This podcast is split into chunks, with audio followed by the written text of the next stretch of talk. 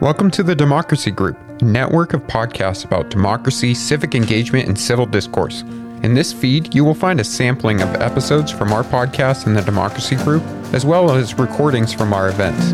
If you enjoyed this podcast, then please visit democracygroup.org to find more like this. Now let's get to our featured episode. Everyone wants the best education for their children, but parents and teachers don't always agree on how to get there. In this episode, we talk with two education leaders whose visions clashed when they first met.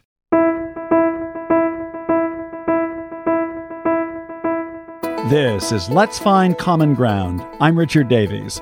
And I'm Ashley Milne Gisele Huff is a philanthropist and long-time proponent of school choice, including charter schools. Becky Pringle has spent her career in public education. A science teacher for three decades, today she's president of the National Education Association, or NEA, the nation's largest teachers' union. Becky and Gisele first met through Convergence Center for Policy Resolution, which brought them together with other education experts to agree on a vision to transform education for America's kids. Convergence encouraged them to leave their entrenched mindsets at the door. Gisele is a Holocaust survivor who emigrated to the US as a child and got a shot at the American dream. Becky wants every student, regardless of background, to be able to do the same. I started by asking Becky about how she got interested in teaching and education. I always wanted to be a teacher, always. From the time I forced my two sisters to play school on the front steps of my North Philly home, I just had this calling to teach. And against my father's wishes, he did not want me to become a teacher. He had already seen the diminishment of, of respect for teachers. Certainly, I was never going to make a lot of money as a teacher, but most especially, my dad saw for me a Black woman following in the footsteps of so many before me because it was the most traditional of careers for a woman and for a Black woman. My dad had fought a long, hard battle for me to be able to major in science. And when I told him I wanted to become a teacher, he was really disappointed in me. But a teacher I became, and I'll never forget when I got elected as an officer of the NEA back in 2008. My dad came up, he was at the convention, and he said, Rebecca, I was wrong. You're now in a position to have impact far beyond the confines of your classroom. Gisele, tell us about your background. So I was the, the executive director of a small family foundation in San Francisco for 22 years and started my career, the first half of it, looking at school choice as a solution to the problems with education in this country. And um, very much among those ideas were vouchers and charter schools and all of the choice ways of looking at uh, making education more effective for our children. So it was a reform movement, and um, we were supporting all of the organizations that were fighting these fights in the states. And in the context of that, it was very much anti union.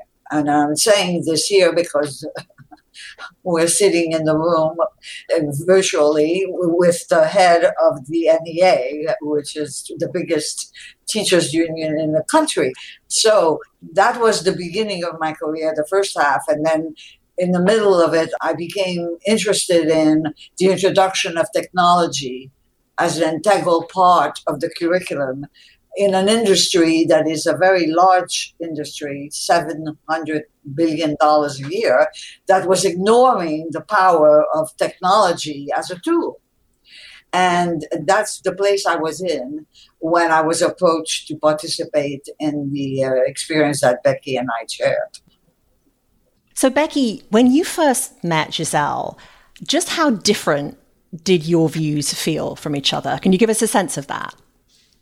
Well, I think she did that in her introduction. So, really different. So, what she didn't get into as much is the whole technology piece. And so, certainly as an educator, I wasn't against technology, but given her background with vouchers and charters, and by the way, this is this will be an interesting story to tell too around charters because Gisele and I talked about that. It was one of the ways we were kind of going at it. We tried to bridge a little bit because I reminded her that you know unions started charters we were trying to figure out a way to innovate from within. And so we started that. And then it got away from us. And from our perspective, became this industry that really became more about destroying public education than innovating from outside and informing the system. But nonetheless, when I heard technology, all I could think about was the billions of dollars in technology and another effort to supplant educators to diminish us in education and our role in that. And so it became another flashpoint for us. Uh, and we didn't, certainly I didn't, I'll speak for myself, didn't necessarily embrace it from the place of how we could actually get at some of the challenges and issues that we're having in in reaching every single student right? But i thought about it as another challenge versus an opportunity. And so for me when i thought about technology becoming so widespread in our system i worry deeply about the inequities in the system and not addressing those before it became so widespread that those gaps of inequity grew and grew and grew for those kids that had been marginalized forever. Gisele, Becky said you went at it. Uh, in what ways? well, actually, um, I don't recall the experience quite in the same way because the whole concept behind the convergence meeting was from the first day that we started working on this, leave all your ideas behind. You are not a representative of charter schools. You are not a superintendent of a district. You are not the leader of the NEA. You are not, you know, a conservative thinker from an institute. You're looking at this from the future and trying to establish what ought to be so get rid of your luggage. Don't think about the things you're bringing into the room.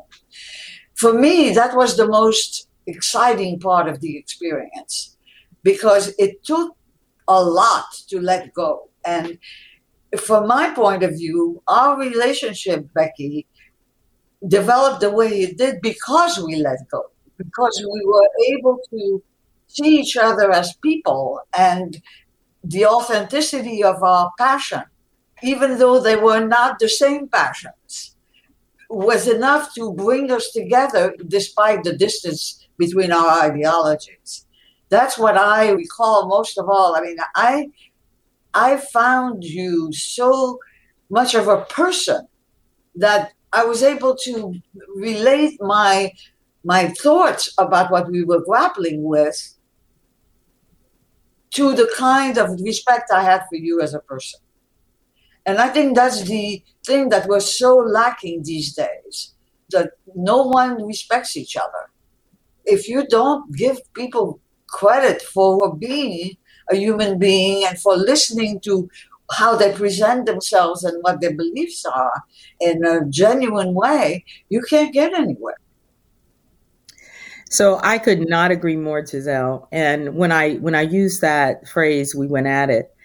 I, I, I say it out of love for sure. Because here this here was this this strong, powerful woman. Um, and so when I say it that way, it, it's it's certainly out of respect for sure, but it was a challenge for me, right? To be able to show myself and to let go, to let come. And what was so unique for me anyway is I did it in the presence, and I mean presence, in the big, you know, presence of this powerful woman who had this incredible history. So it was out of respect for that, but also what I loved about it, you know, I, it's me. I'm North Philly, born and bred, fight. You know, I'll never forget going to, to Pitt and the guys on the campus saying, you must be from Philly because you just have an attitude and you're not even approachable. That's right. Because I'm going to come at you if you even think. But I saw that feistiness in you that I so connected with. But you are absolutely right. It was the push, convergence kept pushing us to go toward that aspirational vision. And that's what helped us to try to let go of where we were and let come that beautiful vision that we came to together. Becky, you're sounding very positive, but you said you you had an attitude going in. So were you surprised by what happened coming out? I was. I mean, because here, here's the reality. Gisele's right. I mean, we all had to show up from our lenses, our experiences, and all that, and try to let that go. But I, will be honest, you know, I did feel like the union, more than any group individually, was under attack. And so, you know, when you're under attack, you kind of show up in that way. Uh, but honestly, I approach the work from a place of of having that to some degree, but also to Gisele's point, I wanted to show up as that 10 year old teacher on the steps of North Philly. Why did I do that? Why did I become who I am today? Because I cared about kids and I wanted to answer that calling for me. And when I became a union leader, that didn't change. And I needed, I wanted them to see that heart and that passion for kids, for all kids, and that I had a responsibility as an educator and as a unionist and as a racial and social justice activist, I had a responsibility to show up in this space and do my best, certainly, to invite the best from others. Could you give us a bit of context about the circumstances in which you met? Just tell listeners this convergence process. What is it? And did you come in skeptical? I'm, I'm just, I'd love to hear a bit more about how it works. I was very skeptical. I'm not a committee person. I've always been a one woman office, and you know I, am very independent, and I, I don't believe in committees. I get very upset when long meetings go on and nothing happens, just a lot of lip flapping. And because of the fact that I was a big proponent of technology, and I was one of the few people in the foundation world that was talking about that, they asked me to join. And I thought, I'm going to do this because I don't believe anything will come of it. I want to make sure that what I think is important is represented at the table let me just have a seat at the table and never mind, you know, how little people care about technology or don't understand it or have different ideas. I'm going to be there to speak about it. Just as you, Becky, were saying, you know, that the unions were being put upon and, and you wanted to be there to represent the children and what you care about. And Becky, what's your view of the convergence process?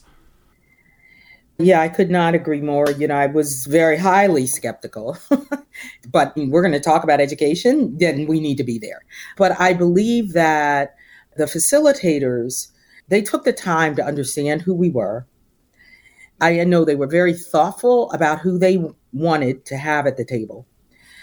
They took care to talk to us in between um, to continue to coax us to stay. And um, and then this was interesting for me anyway. Gisele, you and I talked about this. They actually created a space for us to not only let go and come, but also to have ownership. And so one of the things that we did towards the end and continued after was okay, now you have this beautiful aspirational vision. What is your responsibility from where you are? What is your responsibility? And what that caused us at the NEA was to really dig into that vision and say, okay, I do feel a responsibility to do this, to make this real for us. And so it birthed, right, Gisele, that that next piece of it, the pioneers who were actually, you know, um, had actually started or wanted to start the learner centered system um, and and that was exciting too. So it became it wasn't just about talking and it wasn't just about articulating a vision, but about seeing ourselves in it and what our responsibility was to to make it so. You're listening to Becky Pringle and Gisele Huff on Let's Find Common Ground. I'm Ashley. And I'm Richard. This episode is co produced in partnership with Convergence Center for Policy Resolution. It's one of a series of podcasts that Common Ground Committee and Convergence are producing together. As you're hearing in this episode, Convergence brings together key stakeholders of an issue to work out policies that deliver the most value to the greatest number of people. Their projects emphasize collaboration and often result in friendships among people who come into their first meetings with opposing views. Now, more of our interview. Gisele, I know you've had some fairly recent experience of facilitated meetings through your work with your new foundation, but that was online because of the pandemic. So, when you think back to your meetings with Becky through Convergence, you were physically together in the same room. What was that like? There's no comparison. There's no comparison.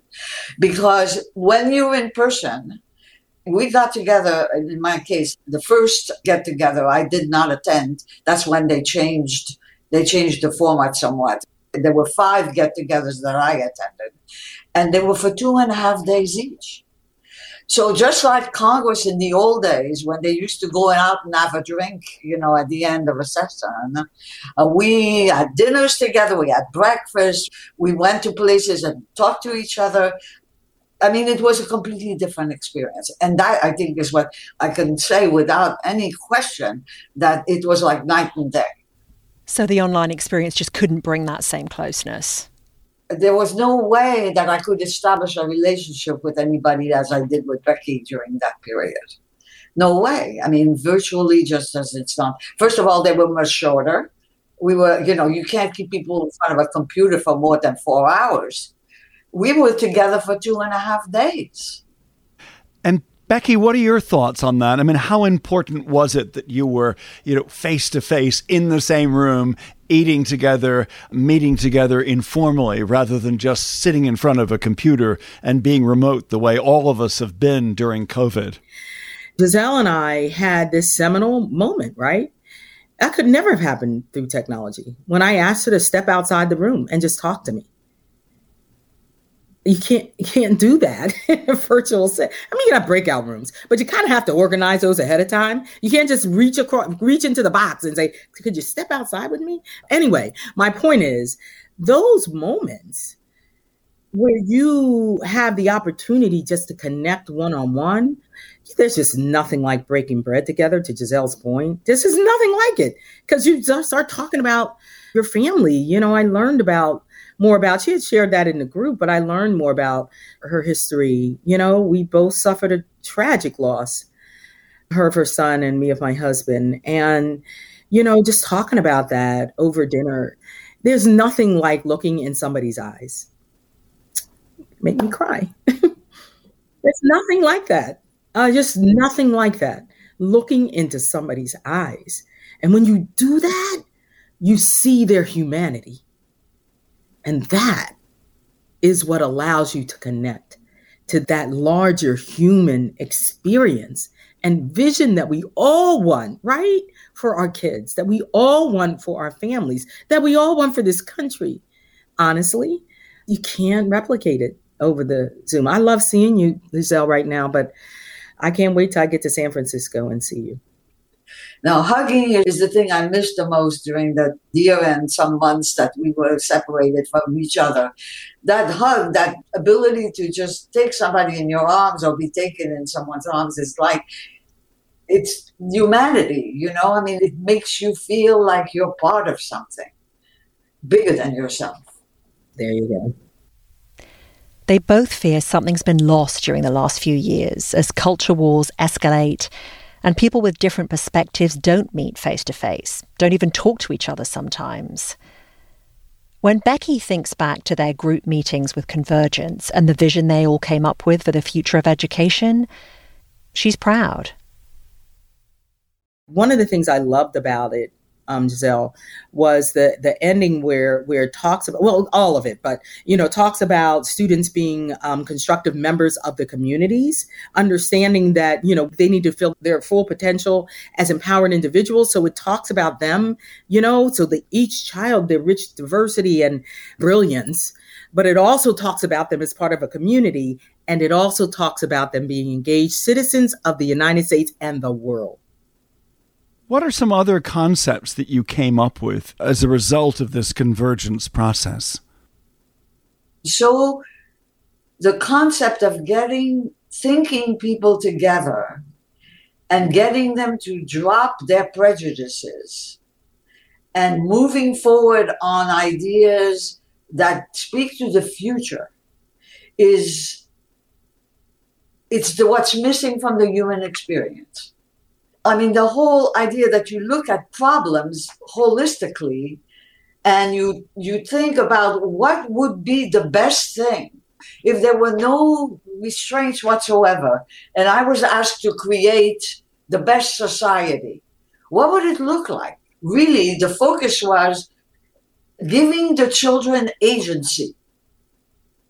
That was of all the things that we talk about many, many things, but understanding that you have to empower the children to participate in their learning experience in a way that they were in charge of it as they progressed, giving them the tools to be able to do that. And, you know, Richard, I would add that one of the things we really, really tackled was that when we think about the development of, of students, that we have to think about it in three domains. So we generally think about knowledge. That's what we generally think about, but we have to think about skills and we have to think about dispositions. And then we broke that down into five pieces or elements. And Gisele talked about the one that speaks to me more than any, and that is student agency, the whole concept of students owning their own learning. But we also talked about it being uh, the learning being and skills and dispositions being competency based and being personalized and relevant and contextualized. We also talked about their experiences being socially embedded and open walled, right, Gisele? And I th- those two things, those last two things, especially after this year, wow, our podcast is called Let's Find Common Ground. Any advice from both of you to others on how to find common ground and, and what common ground means to you? You know, I think where Gisele started, I'll end, and that is, you know, you have to you have to pick yourself up out of the current reality you know, current reality will always pull you back to what you know and what you or think you know and and the way you've always done things. And and you can't free your mind to imagine what's possible. And so when you're trying to find common ground, it is about that aspirational future and trying to stay in that space even as you, you know, you got to move, you got to take action to get there for sure, but you got to ground yourself in that common vision and never take your eye off of that. And for me, it's everything you've said, Becky, um, and it encapsulates what we went through. But remember that we also said at the beginning, what is the purpose of education? So the the famous why question, right? If you can agree that you that there's a why or there's something that you, for instance, let's say we agree that everybody loves their children.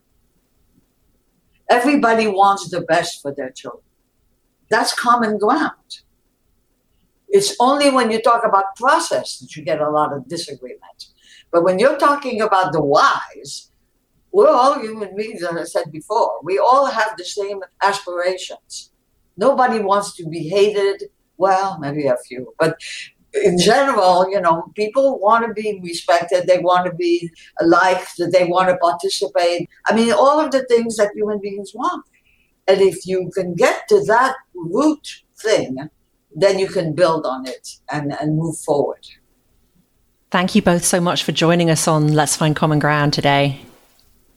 Thank you for having me and Becky. I mean, we are so happy to do this together. Always. Thank you. Thank you too. Thank you, Gisele. Becky Pringle and Gisele Huff.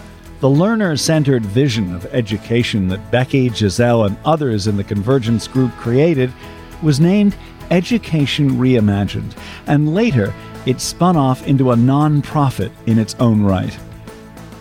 And today, schools all over the US are part of this movement to transform education in their areas. That's our show for today. We'll be back in two weeks. You can check out all our past episodes at commongroundcommittee.org slash podcasts. I'm Ashley Milne And I'm Richard Davies. Thanks for listening.